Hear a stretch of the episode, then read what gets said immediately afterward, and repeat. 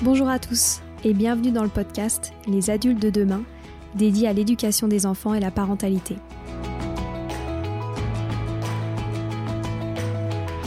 Les adultes de demain, c'est une conversation entre d'un côté une mère, Sylvie Descleb, 5 enfants, entrepreneuse depuis plus de 30 ans dans l'éducation, directrice d'école Montessori, éducatrice, créatrice d'un organisme de formation et écrivaine dans l'éducation. Et de l'autre côté, sa fille, c'est moi, Stéphanie.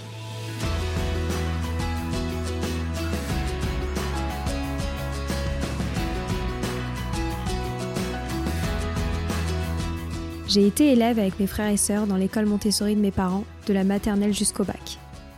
Du haut de mes 27 ans, je me suis toujours rendu compte que cela faisait de nous des profils assez particuliers, suscitant de nombreuses interrogations. Non seulement car je suis un pur produit de ces pédagogies dites positives, très à la mode depuis peu, mais surtout parce que j'ai grandi dans un environnement dédié à l'éducation des enfants.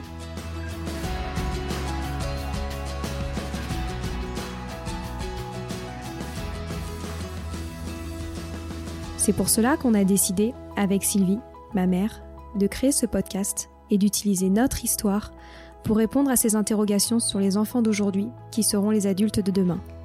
Chaque semaine, j'interrogerai Sylvie, une experte de l'éducation, et mère et grand-mère épanouie pour aborder des grands thèmes en lien avec l'éducation et la parentalité, pour comprendre les évolutions de la société, les opportunités, les inquiétudes, les interrogations de jeunes adultes comme moi de parents, futurs parents, grands-parents, professeurs ou simples passionnés de l'éducation.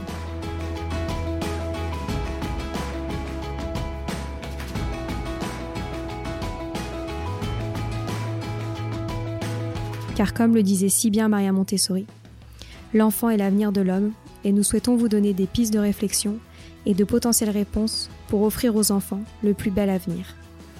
Nous inviterons également des experts pour partager leur expérience sur des sujets qui nous passionnent. Alors, merci pour votre soutien et bonne écoute sur les adultes de demain.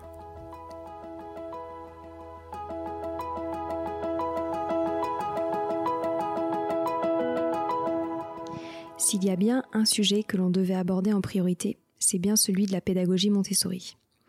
On l'entend récemment sur toutes les bouches, cette mode des pédagogies positives, dans des documentaires, des articles de presse, émissions de radio, produits labellisés Montessori, et j'en passe. Il existerait maintenant des centaines d'écoles Montessori en France, et mes parents ont fait partie de ces pionniers qui ont créé leur école il y a plus de 30 ans. Il nous semblait donc important, voire essentiel, de rentrer dans le détail de ce qui fait vraiment une école Montessori. Car oui, il y a des dérives, mais aussi des préjugés. Quelles sont les particularités de cette méthode? Que deviennent les enfants issus de ces pédagogies? Comment choisir une bonne école Montessori? Mon enfant sera-t-il marginalisé en allant en école Montessori? Nous essaierons de balayer ces grands questionnements autour de cette pédagogie, parfois énigmatique.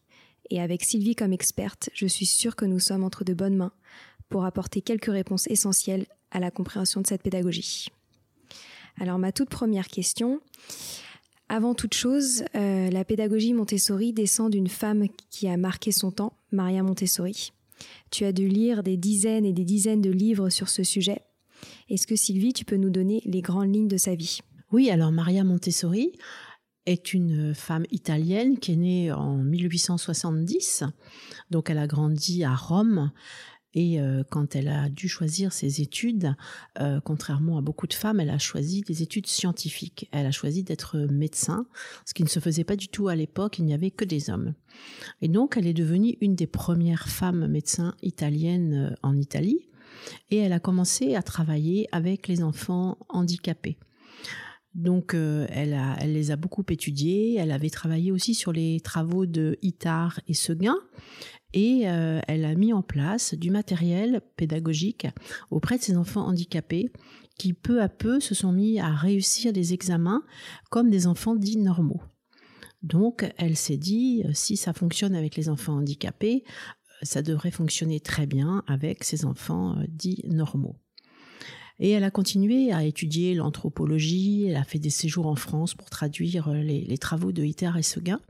Et un jour, un promoteur immobilier lui a euh, confié euh, ce qu'elle a appelé la Casei des Bambini au quartier San Lorenzo. En fait, c'était un quartier de Rome qui avait été construit par ce promoteur Et pendant que les parents travaillaient, les enfants dégradaient tous les immeubles, etc. Donc il s'était dit que ce serait une bonne idée de regrouper ces enfants dans une, dans une pièce. Et Mariam Montessori a accepté ce challenge justement pour mettre en place ce qu'elle avait déjà créé auprès des enfants qui, soi-disant, euh, ne s'intéressaient à rien, étaient inintelligents, etc. Et cet endroit est devenu un véritable laboratoire scientifique où elle observait euh, tout ce qui se passait, le matériel qu'elle mettait en place, comment les enfants réagissaient, etc. Et c'est là qu'est née euh, sa, sa pédagogie. Et elle s'est mise à écrire de nombreux livres et à, voyager aussi dans le monde pour faire connaître euh, sa pédagogie. C'est alors que, la guerre est arrivée et euh, Mussolini a décidé que ces écoles devraient devenir des, écoles euh, mussoliniennes et donc elle a refusé. Donc toutes ces écoles ont été fermées et elle est partie en Espagne. À ce moment-là, Franco euh, est, venu au pouvoir et là aussi, elle est obligée de s'enfuir et elle est partie en Angleterre, puis en Hollande. Et lorsqu'elle était en Hollande, elle, a, elle, a, elle est partie en Inde et elle a été assignée à résidence pendant huit ans avec son fils.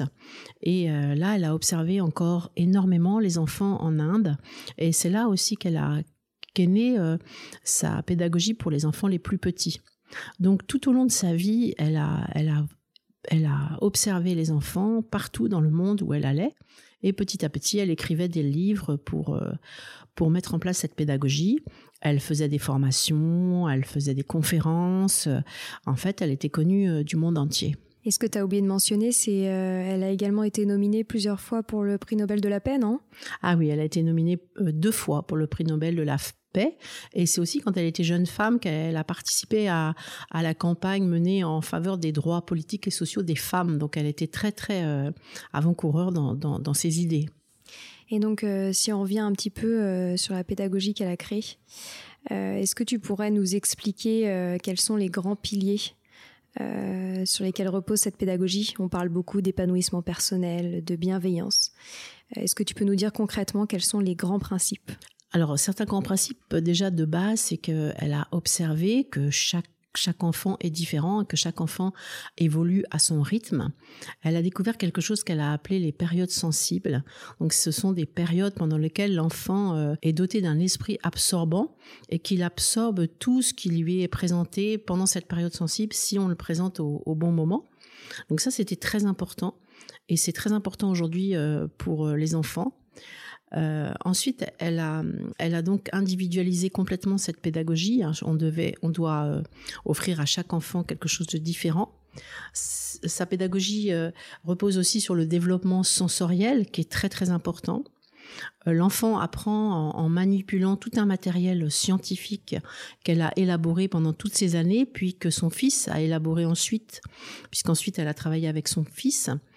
il y avait une notion de liberté dans, cette pédagogie. Donc liberté évidemment dans un cadre, mais liberté d'être qui, on est, liberté de s'exprimer. Et puis, euh, c'était vraiment une méthode pour la paix dans le monde, hein, puisqu'elle a vécu euh, les deux guerres et qu'elle pensait que, que l'éducation euh, était le seul moyen d'établir la paix sur Terre. Moi, j'aime beaucoup cette phrase qui dit établir la paix durablement est le travail de l'éducation. La politique ne peut qu'éviter la guerre.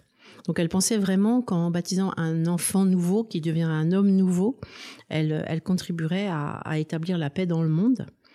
Elle a redéfini complètement la posture euh, de l'adulte. C'est pour ça qu'on parle de beaucoup de bienveillance, hein, puisque l'adulte euh, a une posture totalement différente de ce qu'il avait à l'époque de Maria Montessori. Et puis, elle mettait en valeur le développement de la concentration qui est indispensable pour les enfants dans leurs apprentissages et de l'autonomie. Et puis, elle a mis aussi beaucoup en avant le désir d'apprendre des très jeunes enfants. On pensait à l'époque que, les très jeunes enfants euh, n'avaient aucun goût pour les apprentissages, et elle a découvert que l'enfant avait une grande, grande soif d'apprendre, et que c'était à l'adulte d'établir ce qu'elle appelait un environnement préparé, dans lequel l'enfant euh, pouvait puiser tout ce dont il avait besoin pour se construire lui-même. Hein. c'est la construction de l'enfant par lui-même. Et du coup, en quoi cela différait des, de l'éducation traditionnelle? Alors l'éducation traditionnelle, aujourd'hui est, assez différente parce que c'est plutôt une, éducation pour tous les enfants au même moment, au même âge, alors que dans les classes Montessori, les enfants sont mélangés en âge, entre 3 et 6 ans, parce qu'on part pas du principe qu'un enfant à 4 ans, il doit faire ça, à 5 ans, il doit faire ça. L'adulte est un observateur, en fonction de ce qu'il observe chez l'enfant, il va placer dans son environnement, lui faire des présentations de matériel qui correspondent justement à ses périodes sensibles et à, son besoin d'apprentissage. Et puis les classes sont très différentes dans la mesure où il y a énormément de matériel justement scientifique créé pour le développement euh, de, des sens, euh, le développement de la, la vision concrète des choses, de la connaissance du monde, du développement du vocabulaire, etc. Du coup, ça me, ça me fait penser, euh, il est temps qu'on rentre dans l'application concrète de ce qu'est la pédagogie Montessori dans une classe. Et tu as beaucoup évoqué le mot matériel Montessori. On en entend beaucoup parler. Est-ce que tu peux rentrer un petit peu plus euh, dans le détail de ce matériel? Oui, alors tout au long de, ces expériences-là, elle développait du matériel euh, qu'on a appelé vraiment un matériel scientifique, parce que c'était élaboré par cette femme en tant que médecin, et donc vraiment fait scientifiquement. Donc tout est calibré, tout est étudié au centimètre près. Donc il y a du matériel pour, pour, euh, pour le développement sensoriel, il y a du matériel pour apprendre les lettres. Hein. Tout le monde maintenant connaît les fameuses lettres rugueuses, hein, où l'enfant apprend les lettres en les touchant, les chiffres également. Il y a du matériel pour la géographie, avec les fameuses cartes puzzles qu'on voit maintenant euh, en vente un peu partout. Il y a du matériel pour développer l'autonomie, pour développer l'essence, pour euh, tout ce qui est mathématique, puisqu'elle s'était rendue compte aussi que l'enfant avait besoin de manipuler un matériel concret, parce qu'il n'était pas encore dans la phase d'abstraction, et donc il avait vraiment besoin de toucher, de manipuler, pour former dans son esprit euh, une idée euh, de chaque chose. Donc il y a énormément de matériel dans les classes, mais qui est vraiment calibré, qui a été étudié à cette époque par Maria Montessori. Et donc par exemple, si on veut apprendre à compter à un enfant, Comment ça se passe dans le système euh, montessorien versus euh, le système traditionnel? Alors dans le système montessorien, on a énormément de matériel pour apprendre à compter aux enfants. Donc d'abord, on a ce qu'on appelle des barres rouges et bleues.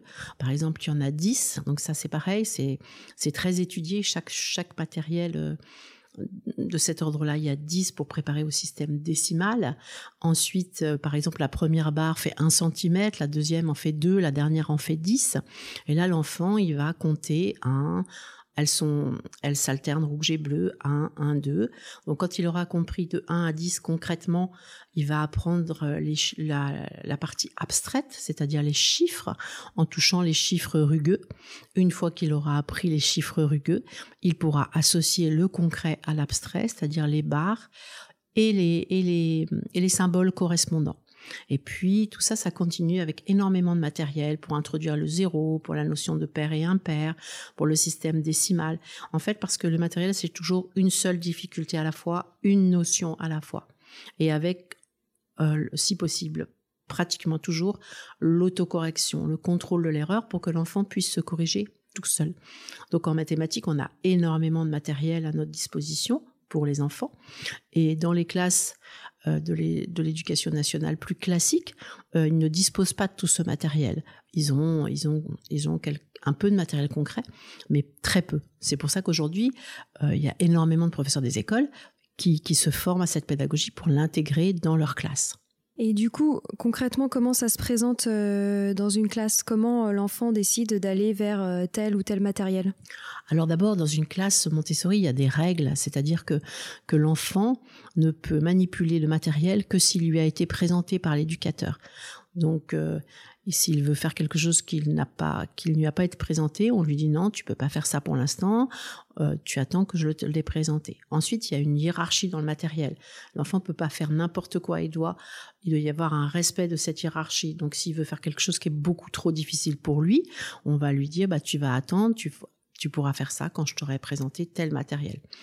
Ensuite, il a une liberté donc de mouvement et de choix parmi le matériel qui lui a été présenté. Donc il y a plusieurs aires. Hein. Il y a l'ère de la vie pratique où on développe surtout l'autonomie de l'enfant, l'ère de la vie sensorielle où il va développer ses sens, les mathématiques, le langage pour le développement du vocabulaire, la lecture, l'écriture, et puis tout ce qui est culture. Donc il peut aller dans ces différentes aires, chercher un plateau, chercher du matériel, s'installer s'installer sur un tapis ou sur une table et faire son activité du début jusqu'à la fin, la refaire autant de fois qu'il le désire, mais uniquement si la présentation lui a été faite et s'il le fait correctement.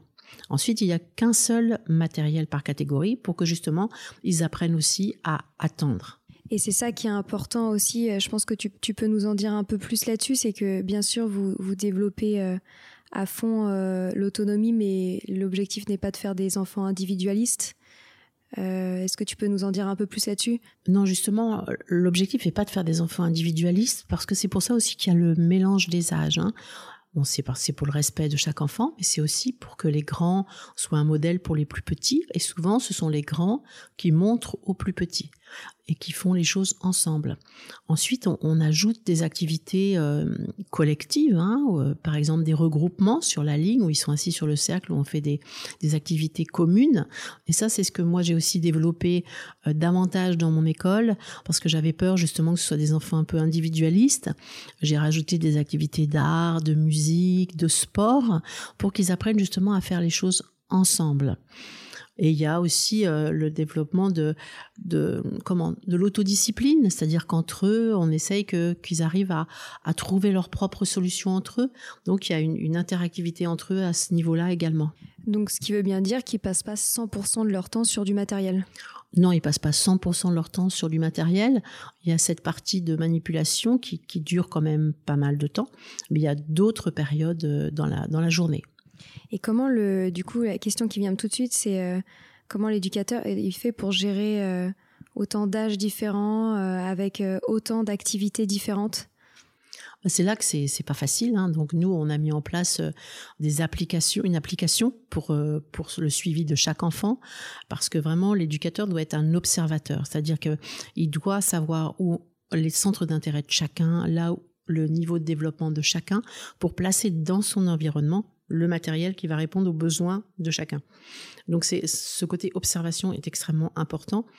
Et euh, si euh, le début de l'année est très important, parce que c'est là où on va poser les bases des règles de toute la classe.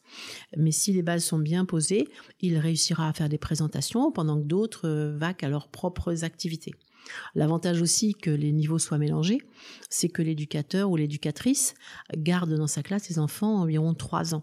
Donc c'est vrai qu'un enfant qui est là en deuxième année, on le connaît très bien, on sait où il en est. Lui connaît très bien aussi les règles de la classe, connaît beaucoup de matériel, connaît la façon dont on s'en sert. Donc ça, c'est une, grande aide aussi pour le suivi individuel de chaque enfant. Et qu'est-ce qui diffère euh, dans l'enseignement euh, d'un petit en maternelle euh, par rapport à un petit en primaire? Dans l'organisation de la classe? Alors dans l'organisation de la classe, euh, il y a beaucoup de similitudes hein, puisque les enfants sont aussi mélangés en âge. Donc ils sont, nous on les mélange en, âge de 6 à 10 ans, c'est-à-dire tout le niveau primaire. Et là, les enfants aussi ont à leur disposition euh, du matériel pour euh, pour l'acquisition de, de, de tout en fait, en français, en maths, dans toutes les matières. Euh, ce qui diffère chez nous, c'est qu'on a mis en place des plans de travail pour que justement les enfants soient autonomes. Et là, dans leur plan de travail, ils peuvent également avancer chacun à leur rythme. Mais comme ils savent lire, ils peuvent euh, justement suivre leur plan de travail, savoir exactement ce qu'ils ont à faire. Euh, ils ont des fiches de présentation du matériel pour être justement autonomes aussi dans l'utilisation du matériel. Donc, il y a beaucoup de similitudes, sauf le fait que l'enfant est à ce moment-là encore plus autonome et peut justement travailler tout seul. Ce qui veut dire que l'enfant est complètement maître de son temps et que s'il a envie d'avancer beaucoup plus vite et de terminer euh, son année parce qu'il en a les capacités et, euh, la volonté, il peut, il peut le faire. Exactement. Donc nous, nos plans de travail sont calqués sur les programmes de l'éducation nationale. Hein. Donc euh, évidemment, il faut qu'ils aient fait l'ensemble du plan de travail pour pour aborder l'année d'après, mais il arrive très souvent que des enfants aillent plus vite et qu'ils puissent faire deux ans en une ou une année et demie. Euh, ça, dépend des enfants. Puis il y a aussi les enfants qui vont plus lentement. Ouais, c'est la question que j'allais te poser du coup. voilà. Et c'est la question qui vient souvent. Donc les enfants qui vont plus lentement, bah, ils peuvent aussi avoir plus de temps et avoir quand même des bases solides, ne pas courir après le programme, mais justement avoir plus de temps pour avoir leurs acquisitions et, arriver au bout quand même. Et comment du coup tu arrives à les trouver, euh, ces professeurs qui sont capables euh, de gérer euh, ces, changements pédagogiques versus ce qu'on a plus l'habitude de voir dans l'éducation nationale? Alors pour, euh, pour le 3-6 ans donc, et le 6-12 ans, on a la chance d'avoir un organisme de formation. Donc euh, nous, on, forme toutes ces personnes et parmi nos stagiaires, on trouve euh, les, les personnes idéales en fait avec qui on souhaite travailler et qui, qui nous semblent être les, les plus appropriés pour les enfants. Donc c'est comme ça qu'on trouve nos, nos enseignants. Oui, parce qu'en effet, il n'y a pas d'examen public pour devenir professeur Montessori. Non, c'est ça. C'est ça le, c'est ça le souci aussi. Est-ce que euh, tu pourrais nous parler euh, potentiellement euh, d'un professeur que tu as eu dans une classe qui t'a marqué? Oh là là, ça c'est difficile comme question. un professeur dans nos classes qui m'a marqué. Et qui avait peut-être un parcours assez atypique. Oui, par exemple, en ce moment, je travaille avec, avec un homme qui s'appelle Thibaut. Et cet homme a une cinquantaine d'années. Et il y a quelques années, je l'ai vu arriver dans ma classe justement en tant que stagiaire en formation qualifiante. Et euh, à côté de ça, c'est un très grand photographe euh, français. Donc je me suis vraiment demandé qu'est-ce qu'il faisait là parce que bah, je comprenais pas vraiment euh, qu'est-ce qu'il cherchait par ce nouveau métier. Et en fait, il m'a expliqué, il m'a dit, moi j'ai un fils et j'ai toujours critiqué l'éducation et je me suis dit qu'il fallait que je devienne actif et non juste critique. Et aujourd'hui, il travaille avec moi dans ma classe et c'est quelqu'un d'exceptionnel pour les enfants parce que son côté photographe lui donne un sens de l'observation de l'enfant qui, est extraordinaire. En plus, sa maman était pédopsychiatre, donc je pense qu'il a hérité de certaines qualités, et donc il, a un regard tout autre sur les enfants. Et euh, il compte pas son temps parce que je pense qu'en tant que photographe, euh, il doit avoir souvent des charrettes, donc il compte pas son temps, il donne tout ce qu'il peut. Et c'est quelqu'un de, fabuleux justement, peut-être parce qu'il n'était pas dans l'éducation avant et que c'est un vrai choix euh, de maturité, quoi. Ouais, c'est une, une super belle histoire. Euh, pour revenir un petit peu euh, sur certaines autres questions que j'avais sur euh, les bases de la pédagogie, comment tu, en fait, si j'ai bien compris, cette pédagogie, elle est possible qu'avec des petits effectifs? Non, pas forcément. C'est une question d'organisation.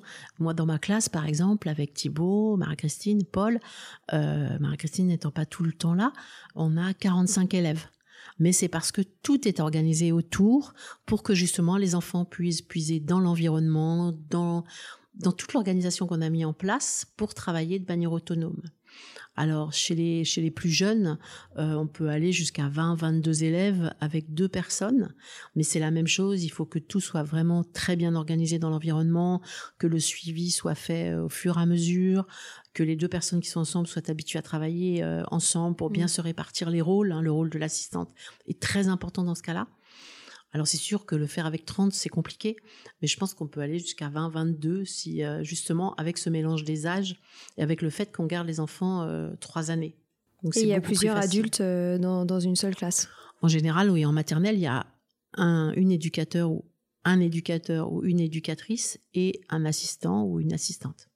Ok, et comment vous faites pour bien suivre les programmes de l'éducation nationale? Parce que ça fait quand même beaucoup de critères à suivre. Donc si en plus vous rajoutez tout ce qu'on vous demande de faire depuis les, programmes de l'éducation nationale, comment est-ce que vous faites pour, pour les mettre en place concrètement? Alors en maternelle, c'est facile. Hein. on, a, on a pris chaque matériel, chaque matériel pédagogique que l'enfant manipule et on a mis en face l'objectif atteint est demandé par l'éducation nationale. Donc, euh, par contre, c'est vrai qu'en pédagogie Montessori, les enfants vont beaucoup plus loin que les programmes de l'éducation nationale en maternelle, puisqu'en maternelle, en général, ils apprennent à lire, ils apprennent à compter, ils apprennent à faire les quatre opérations. Donc là, il n'y a pas trop de soucis. En classe élémentaire, moi, c'est un choix que j'ai pris en créant les écoles, c'est que j'ai pris le programme de l'éducation nationale de chaque année, je l'ai partagé en 36 semaines et j'ai établi justement ces plans de travail en fonction des programmes de l'éducation nationale, qui pour nous sont un minimum, et les enfants pouvant aller évidemment beaucoup plus loin. Parce que ce qui est quand même important de rappeler, c'est qu'en fait, on est dans des formats d'école privées hors contrat. Tout à fait. Donc qu'est-ce que ça veut dire par rapport à une école publique? Alors une école hors contrat, ça signifie qu'on ne, on ne bénéficie d'aucune aide de l'État et que justement les enseignants sont financés par l'école et ne sont pas financés par l'État. Donc l'avantage, c'est qu'on choisit nos enseignants, on choisit la façon de respecter les programmes, puisqu'il y a la liberté pédagogique aujourd'hui. Mais les écoles, du coup, ont un coût, puisque les, les salaires, les charges, toutes les charges d'une école sont financées par les frais de scolarité des familles. Donc ça, c'est la différence principale. Et c'est pour ça qu'on qu'on disait que tu étais comme, euh, comme une chef d'entreprise euh, avec, euh, avec ton école privée hors contrat. Ah, exactement, parce qu'il faut équilibrer. Ouais. Et est-ce que ça veut dire qu'il n'y a pas d'école publique Montessori? Alors, des purs Montessori, je ne pense pas. Par contre, moi j'ai travaillé avec une commune qui s'appelle, qui est Blanquefort sur Briolance. C'est où ça? C'est en, en Dordogne, je crois. je ne sais plus, tu pourras l'écrire. Euh, c'est une commune euh, avec euh, une mère très dynamique qui avait ses classes qui se vidaient, donc l'éducation nationale allait fermer une de ses classes. Et elle s'est dit que pour empêcher cette fermeture, elle allait ouvrir une, classe publique Montessori. Donc, elle a, elle a fait former ses profs par notre organisme de formation. Elle a fait un, un financement participatif pour acheter le matériel et ils ont ouvert leur classe Montessori publique avec le soutien de leur inspecteur d'académie, puisque ça dépend des inspecteurs aussi. Et ça a été un tel succès qu'elle en a ouvert une deuxième depuis, que, que les logements se sont tous remplis, qu'il y a eu des ouvertures de nouveaux commerces. Mais ça, c'est très rare. C'est un phénomène euh, ou deux en France, mais il y en a très peu. Mais par contre, il y a de plus en plus de professeurs des écoles publiques et privées sous contrat qui, euh, qui mettent en place la pédagogie Montessori dans leur classe. Et qui suivent euh, vos formations Qui suivent nos formations, qui, euh, qui demandent le mélange des âges dans leur classe, qui achètent leur matériel, qui vraiment font quelque chose d'extraordinaire dans leur classe. C'est fabuleux. Hein. Parce que concrètement, il faut combien de temps pour se former à la pédagogie Montessori? Alors, tout dépend si on est novice ou si on est professeur des écoles. S'ils sont professeurs des écoles, ils ont quand même pas mal de notions. Mais nous, on a pas mal de professeurs des écoles qui font des formations sur un an en étant en stage une journée par semaine dans nos classes. Et sinon, il y a des il y a des professeurs des écoles qui font nos formations courtes que sur le matériel. Et ils apprennent du coup la mise en place du matériel, les présentations du matériel et font les choses peu à peu. Moi, c'est ce que je leur conseille. Et puis nous, on se déplace beaucoup dans les écoles euh, sous contrat euh, de l'État, mais des écoles euh, catholiques plutôt. Et là, ce sont les, il y a un organisme de financement qui s'appelle Formiris qui leur offre, qui leur paye les formations, et on se déplace dans les écoles pour former les professeurs sur place. Et là aussi, eux, ils, demandent des formations sur tel ou tel thème. On peut y aller quatre fois, cinq fois, six fois, dix fois. Et aussi, ils mettent de plus en plus la pédagogie Montessori en place dans leur classe. Ok. Et si je comprends bien, là, on a, on a, on, cela concerne beaucoup euh, les niveaux maternels et primaires. Comment concrètement ça se passe pour le collège et le lycée? Qu'est-ce que vous mettez en place dans les classes? Est-ce que vous mettez en place des formations pour les professeurs là-dessus? Est-ce que tu peux m'en dire un peu plus euh, de Montessori euh, dans le secondaire? Alors pour les collèges et lycées, c'est beaucoup plus compliqué parce qu'en fait, euh, il n'existait pas de formation pour le collège et lycée en, France. Donc nous, là, on vient juste de créer une formation collège sur le matériel, surtout de mathématiques et puis un peu de français. Mais donc c'est pas facile de trouver des enseignants. Euh, en revanche, euh, on a la chance de trouver des personnes vraiment motivées pour enseigner autrement.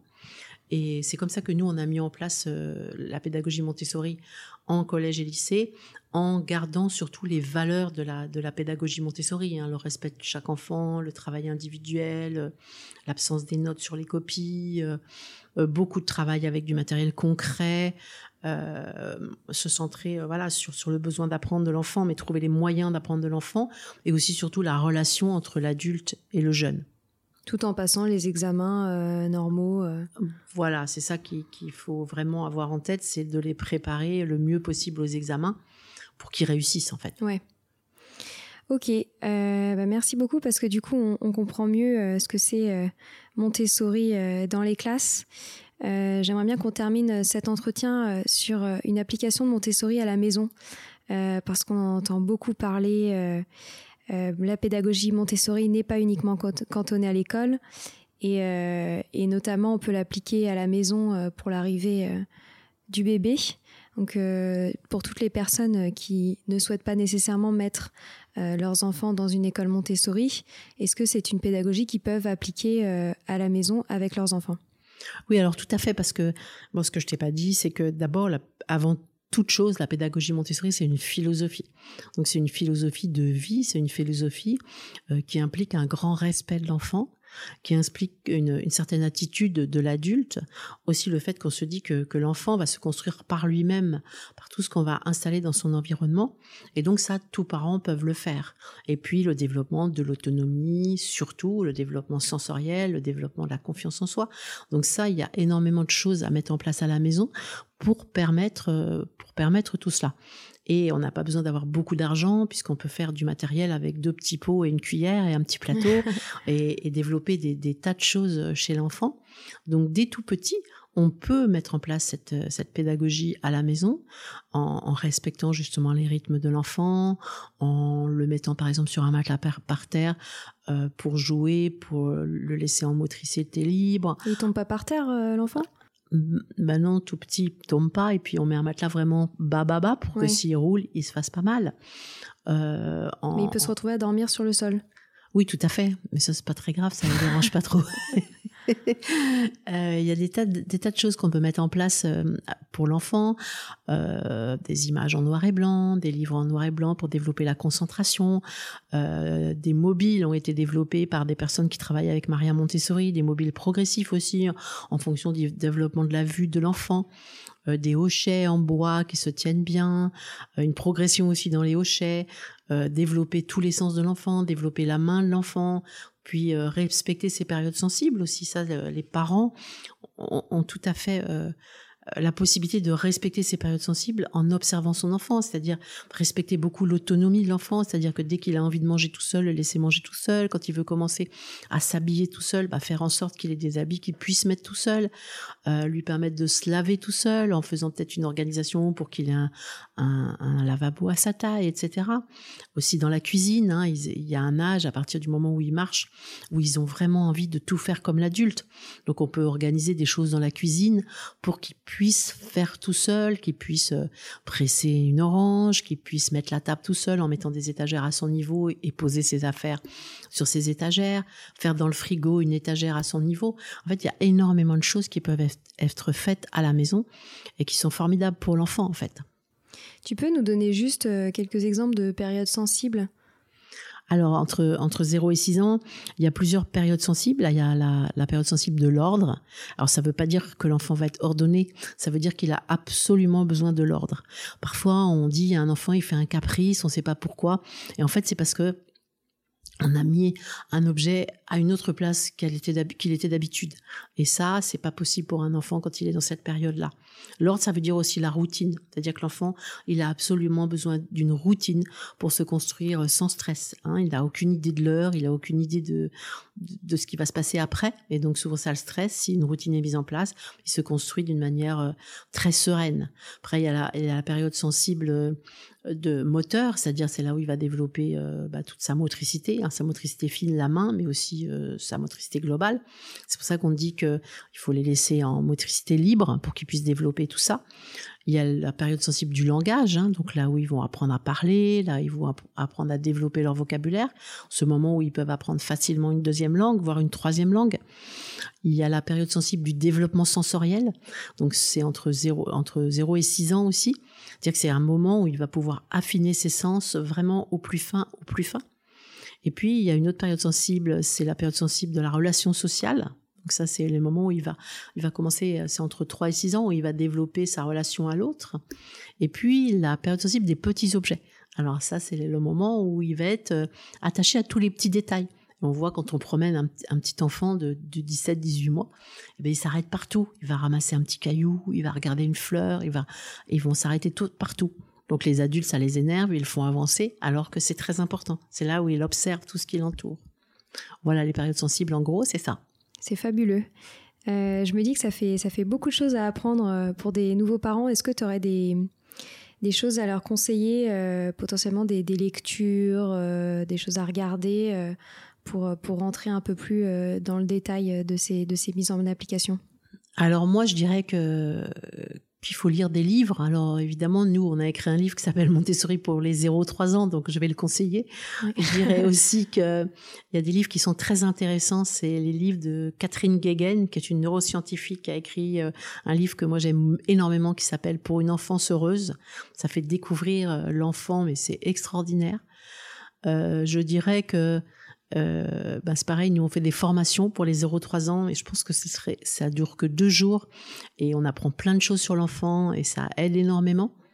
Après, je pense qu'il faut aussi s'écouter hein, en tant que parent. Je pense que le, une des choses les plus importantes, c'est de se faire confiance, faire confiance à son enfant et se faire confiance.